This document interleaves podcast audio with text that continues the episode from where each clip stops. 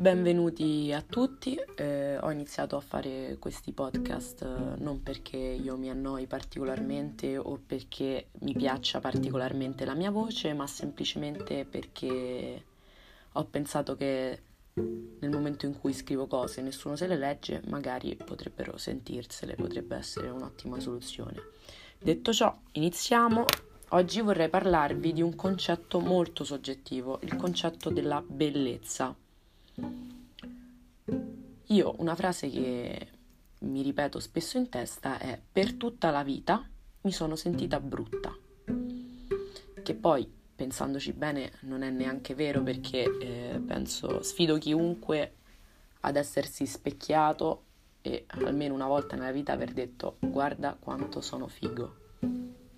È capitato a tutti, quindi eh, per quanto uno possa non rispecchiare i canoni di bellezza occidentali, mm, in qualche modo prima o poi ci si riesce a vedere belli.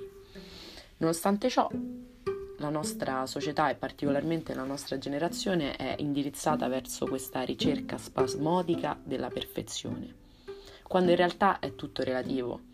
Io ho delle amiche che hanno dedicato la vita a mettere like a modelle su Instagram o a ricercare imperfezioni nei culi o anche solo a cercare di assomigliare a loro in qualche modo.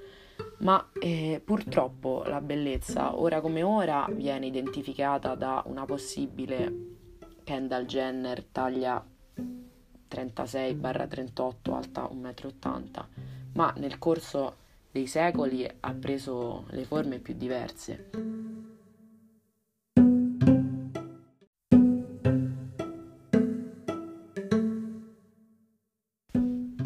Tanto più appunto che eh, la bellezza, come si suol dire, è negli occhi di chi guarda, o meglio, la bellezza non sta nella cosa guardata, ma nello sguardo, come direbbe David Hume nei suoi famosi Essays on Tragedy.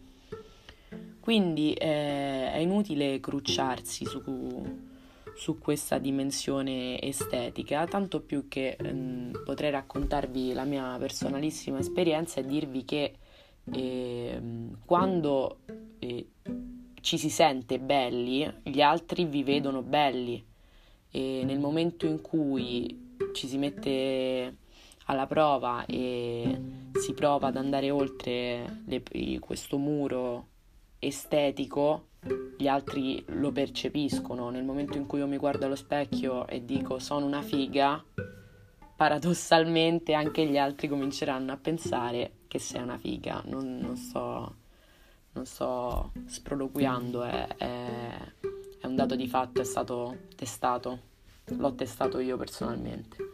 Adesso per, con, per concludere con qualcosa di uh, anche vagamente culturale, vi leggerò un brano di, da Fosca di Ginio Ugo Tarchetti in cui il protagonista si innamora defini- proprio perdutamente di questa donna brutta, ma non brutta nel senso mh, mm, che non rispetta i canoni, proprio esteticamente orribile. E il brano inizia così. Il mio desiderio fu esaudito, conobbi finalmente Fosca. Un mattino mi recai per tempo alla casa del colonnello. Vi pranzavamo tutti uniti e da un'ora ma per la colazione vi si andava ad ore diverse, alla spicciolata, e mi trovai da solo con essa. Dio, come esprimere con le parole la bruttezza orrenda di quella donna.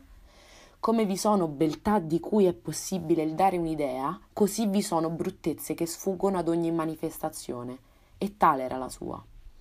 Né tanto era brutta per difetti di natura, per disarmonie di fattezze, che anzi erano in parte regolari, quanto per una magrezza eccessiva, direi quasi inconcepibile a chi non lo vide. Per la rovina che il dolore fisico e le malattie avevano prodotto sulla sua persona, ancora così giovane. Un lieve sforzo di immaginazione poteva lasciare travedere lo scheletro, gli zicumi e le ossa delle tempie avevano una sporgenza spaventosa. L'esiguità del suo collo formava un contrasto vivissimo con la grossezza della sua testa di cui un ricco volume di capelli neri, folti, lunghissimi, quali non vidi mai in altra donna, aumentava ancora la sproporzione. Tutta la sua vita era nei suoi occhi, che erano nerissimi, grandi, velati, occhi di una beltà sorprendente. Non era possibile credere che ella avesse mai potuto essere stata bella, ma era evidente che la sua bruttezza era per la massima parte effetto della malattia e che, giovinetta, aveva potuto es- forse essere piaciuta.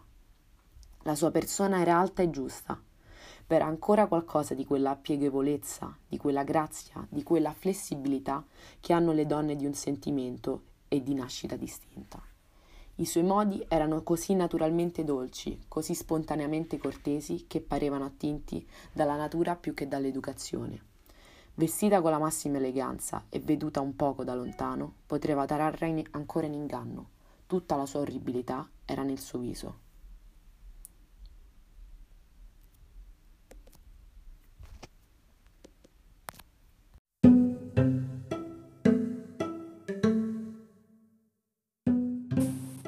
Questa era Fosca di Iginio Ugo Tarchetti e con questo vi saluto e fatemi sapere se faceva schifo oppure se vi è piaciuto questo podcast. Alla prossima!